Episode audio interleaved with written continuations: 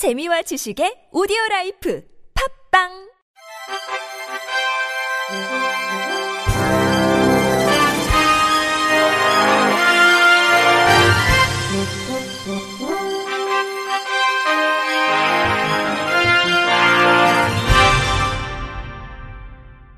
청취자 여러분 안녕하십니까? 3월 30일 월요일 KBRC 뉴스입니다.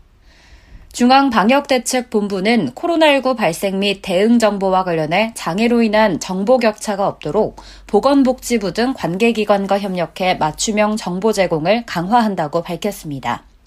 중대본에 따르면 시각장애인은 음성 변환용 코드를 포스터와 5개 게시물 등 인쇄 홍보물에 삽입해 전용 보조기기나 스마트폰을 가져다 대면 코로나19 예방 정보를 음성으로 들을 수 있습니다. 또 1일 정례 브리핑 시 수어 통역사를 배치해 청각장애인도 실시간으로 환자 발생 정보와 정부 대책을 확인할 수 있습니다.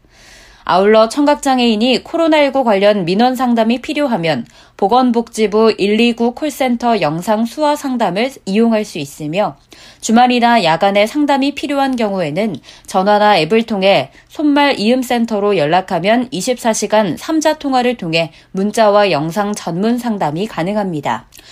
이와 함께 KCDC 질병관리본부 카카오 채널을 통해 코로나19 문자 상담도 실시간으로 제공 중이며 여기에는 지난 1월 말부터 인공지능 챗봇 기능을 추가해 발생 동향 및 자주 묻는 질문 등을 문자로 안내하고 있습니다. 정은경 본부장은 감염병 재난 상황에서 장애나 언어로 인해 정보 격차가 발생하지 않도록 노력하고 앞으로도 정보 취약계층 지원기관 등과 협력해 맞춤형 정보 제공을 강화하겠다고 말했습니다. 서울 은평구는 관내 선별진료소에 전국 최초로 지난 18일부터 장애인과 노약자 외국인을 위해 의사소통용 그림 글자판과 시각 지원판을 비치해 안내하고 있다고 밝혔습니다. 은평구가 비치한 그림 글자판과 시각 지원판은 장애인과 외국인들 뿐만 아니라 난청성 노인 등과 대화할 때 사용됩니다. 그림 글자판은 총 2종, 시각 지원판은 총 14장으로 선별진료소 입장에서부터 진료를 받는 과정이 단계별로 구성됐으며 외국인을 위한 영문판도 비치됐습니다. 은평구 관계자는 앞으로 외국인을 위한 중국어판과 베트남판까지 준비할 예정이라며 은평 성모병원을 비롯 시립은평병원, 서북병원, 청구 성심병원 등 다른 선별진료소에도 보급해 은평구 전역에 그림 글자판과 시각 지원판을 확대할 계획이라고 전했습니다. 김미경 은평구청장은 코로나19로 힘들어하는 장애인과 노인, 외국인을 위한 배려가 더 빨리 필요했다며 앞으로도 더 많은 영역에서 세심한 행정을 준비하겠다고 전했습니다. 한국시각장애인 도서관협의회는 오는 4월 15일 제21대 국회의원 선거를 앞두고 시각장애인의 참정권 보장을 위한 영상을 제작했다고 밝혔습니다.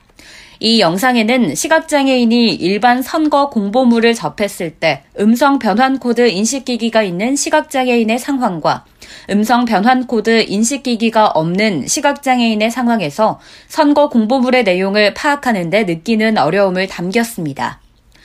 영상에 따르면 음성 변환 코드 인식기기가 없는 경우 후보자 명과 번호조차 확인할 수 없고 주변 사람의 도움이 없으면 정보 접근이 불가했습니다. 또 음성 변환 코드 인식기기가 있는 경우에도 선거 공보물의 앞뒷면조차 구분하기 어려웠으며 음성 변환 코드의 위치를 확인할 방법이 없어 인식에 성공하기 위해 다른 사람의 도움을 받아야 했습니다. 뿐만 아니라 음성 변환 코드의 종류인 QR코드와 보이스 아이 중 코드에 맞는 앱을 실행시켜야 인식이 가능한데 구분을 할 수 없었으며 맞는 위치에 제대로 인식했다고 생각했음에도 초점이 맞지 않는 등의 이유로 인식이 되지 않아 시각장애인들의 어려움을 느끼고 있는 것으로 나타났습니다. 김동복 회장은 시각장애인의 참정권을 보장하기 위해 점자형 선거 공보물을 제작하고 촉각으로 음성 변환 코드의 위치를 알 수 있는 방법이 필요하다고 말했습니다. 인천광역시는 올해 탈시설 장애인의 지역사회 내 안정적인 자립 지원을 위한 시설거주 장애인의 탈시설 및 지역사회 통합지원 5개년 계획을 기준으로 15명으로 운영되는 민관 협의 체와 함께 활성화 추진에 공동 대응한다고 밝혔습니다. 이에 따라 장애인 복지법상 장애인 생활시설이 거주 서비스를 제공하는 거주시설로 개념 및 기능이 재정립되고 장애인 거주 생활 환경의 소규모화 및 자립 생활을 강화하는 탈시설화 및 자립 생활 지원 정책으로 전환됩니다.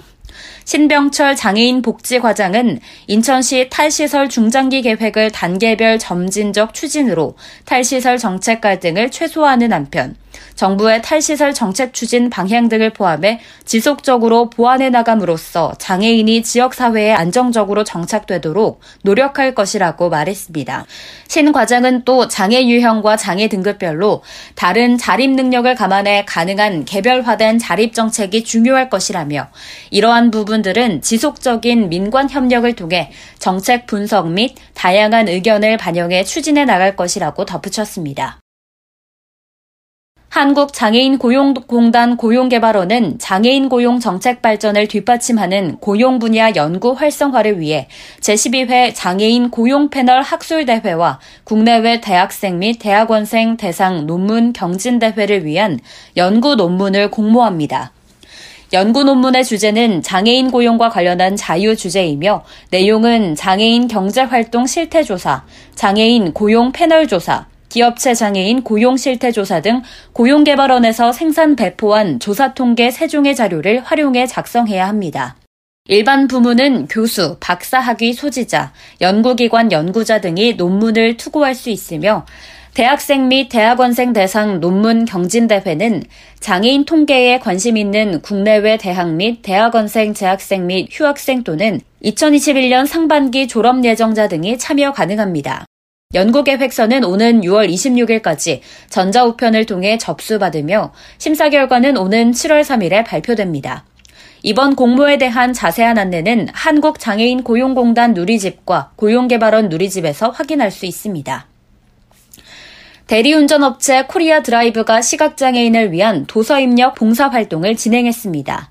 업체에 따르면 도서 입력 봉사는 점자 도서 및 전자 도서 제작의 기본이 되는 초기 단계로서 도서의 내용을 점자 제작 규정에 맞게 컴퓨터의 문서 파일로 입력하는 활동으로 이번에 입력된 파일은 한국학생 점자 도서관에 전달돼 시각장애인을 위한 점자 도서로 제작됩니다. 앞서 코리아 드라이브는 2017년부터 도서 입력 봉사단을 창단해 4년 동안 소설처럼 쉽게 읽을 수 있는 도서들을 입력해 왔으며 올해에는 학생들이 수업 시간에 사용하는 교재를 입력했습니다. 코리아 드라이브 김동근 대표는 임직원들의 따뜻한 마음이 담긴 도서가 시각장애인 아동과 청소년들의 지식 증진에 도움이 되길 바란다며 코로나19로 사회 공헌 활동 진행이 어려운 상황이지만 자택에서 의미 있는 일에 참여하고자 하는 임 임직원들의 요청에 부응하기 위해 도서 입력 봉사를 두 차례 더 진행하기로 결정했다고 말했습니다. 끝으로 날씨입니다. 화요일인 내일은 전국이 대체로 맑다가 차차 구름이 많아지겠고, 낮 동안 전국 대부분 지역 기온이 20도 안팎까지 오르며 봄 기운이 완연하겠습니다. 이상으로 3월 30일 월요일 KBRC 뉴스를 마칩니다. 지금까지 제작의 류창동, 진행의 김예은이었습니다. 고맙습니다. KBRC.